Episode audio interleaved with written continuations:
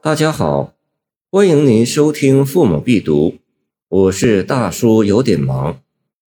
送朱大入秦，孟浩然。游人五陵去，宝剑值千金。分手托相赠，平生一片心。浪迹江湖的人必须轻装，有一物却不可缺少。那便是剑，它不仅可以临危时防身，而且可以困厄时济贫。赠剑一般只发生在至交知己之间，成为最友好的一种表示。那种亲切的举动，简直就有与你同在的意味。诗中称朱大为游人，而不称故人。故人之意与赠剑事不言自明。而游人更强调其浪游者的身份。武陵本为汉高祖长陵、惠帝安陵、景帝阳陵、武帝茂陵、昭帝平陵，俱在长安。诗中用作长安的代称。精华之地是游侠云集之处，游人当亦若人之仇。宝剑值千金，本为曹植《名都篇》诗句。这里信手拈来，不仅强调宝剑本身的价值，而且有身无长物的意味。这样的赠品将是何等珍贵，岂可等闲视之？诗中写赠剑，有一个谁赠谁受的问题。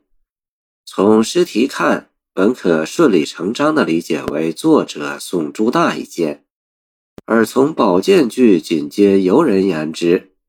还可理解为朱大临行对作者留赠一件。在送别时，虽然只能发生其中一种情况，但入诗时，诗人的着意唯在赠件事本身，似乎已不太重视表明孰实孰得。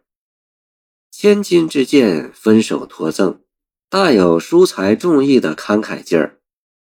由于古代诗文特有的文化背景。读者不难联想到一个著名的故事，那便是严陵许见。《史记·吴太伯世家》载，受封严陵的吴国公子季札之初时，北过徐军。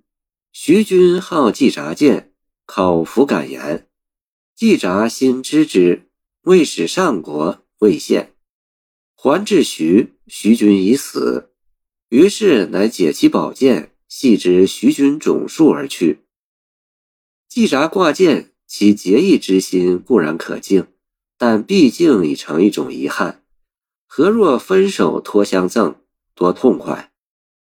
最后的平生一片心，语浅情深，似是赠剑时的赠言，又似赠剑本身的含义，即不赠言的赠言。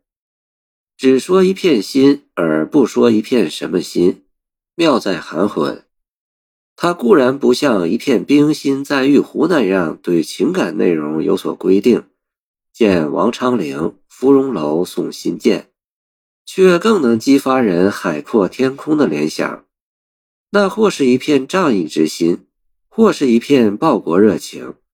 总而言之，它表现了双方平素的风义相期。所谓“我今不言，君自知”。说明而不说尽，所以令人咀嚼，转觉其味深长。莫信诗人竟平淡，二分两府一分骚，这是龚自珍论陶潜的名言。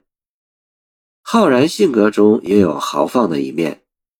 唐人王士元在《孟浩然集序》中称他旧中是粉，以立一表，交游之中通脱清盖，机警无逆。《新唐书文艺传》为其少好节义，喜镇人患难。那么这首小诗所表现的慷慨激昂，也就不是偶然的了。谢谢您的收听，欢迎您继续收听我们的后续节目。